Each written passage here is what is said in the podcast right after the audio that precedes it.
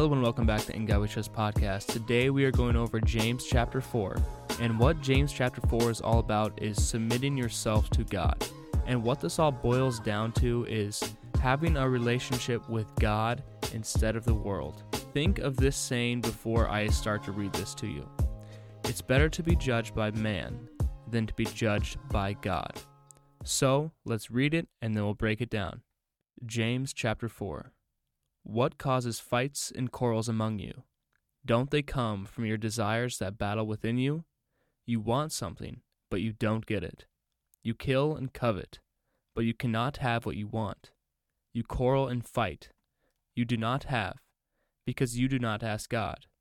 When you ask, you do not receive, because you ask with wrong motives, that you may spend what you get on your pleasures. You adulterous people, don't you know that friendship with the world is hatred toward God? Anyone who chooses to be a friend of the world becomes an enemy of God. Or do you think Scripture says without a reason that the Spirit He caused to live in us envies intensely?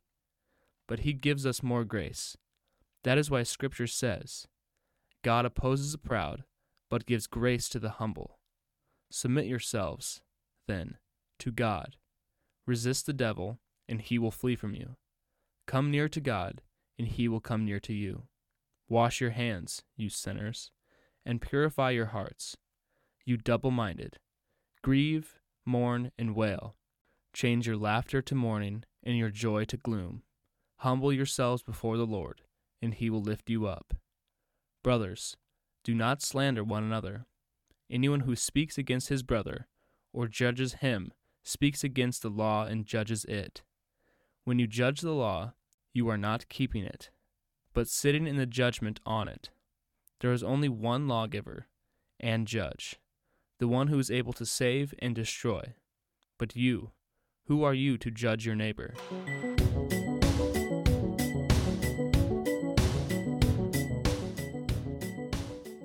Okay, so the first thing that James talks about here is what causes quarrels and fights.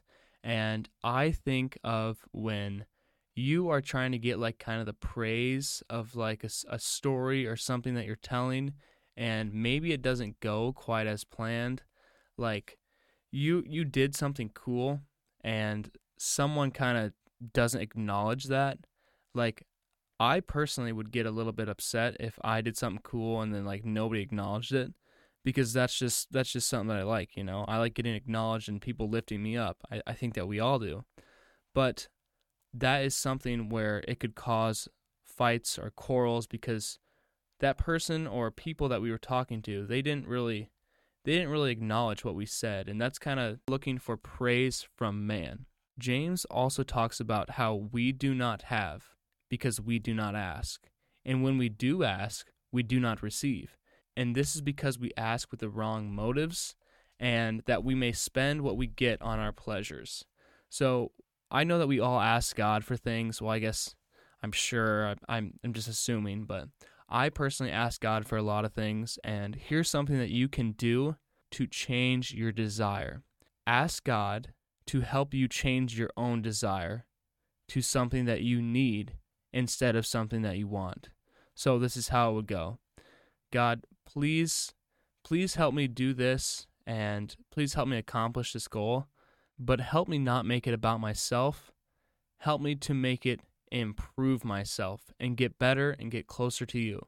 Please, God, change my heart and change my desires. I can't do it without you. This is humbling yourself before the Lord. James also talks about how friendship with the world is hatred toward God. This I see every day at my workplace. So I the conversations there are just not the best at all. I see it as kind of a learning point in my life. Um, so people normally will have these conversations, and 99% of the time they're they're not very productive. And I can either join the conversation and be friends with them and be friends with the world, or I could just be in my own little square, my own little bubble, and keep my mind on God and try to please Him instead of pleasing man, because I would rather be judged by man than be judged by God. God opposes the proud, but gives grace to the humble. So humble yourself before the Lord, and he will lift you up.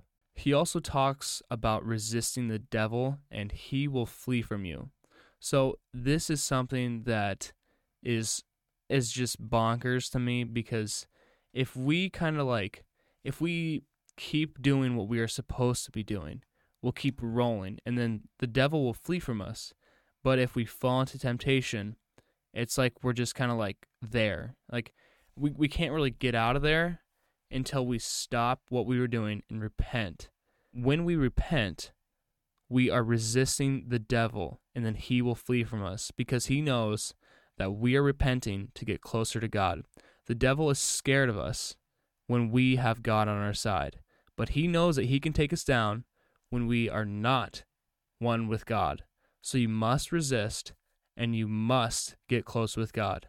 God says that if we come near to Him, He will come near to us, and that is through repentance. Chapter 4, verse 9 says, Grieve, mourn, and wail.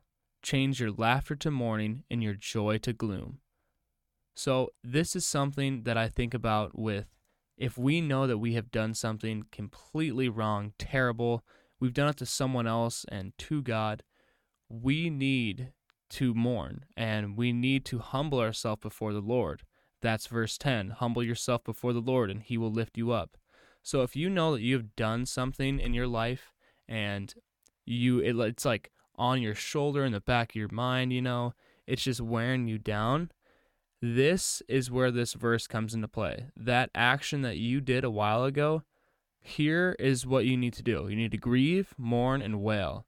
Change your laughter to mourning and your joy to gloom because you know that you did something wrong and you need to get right with God first, and then you can get right with the people that you have sinned against.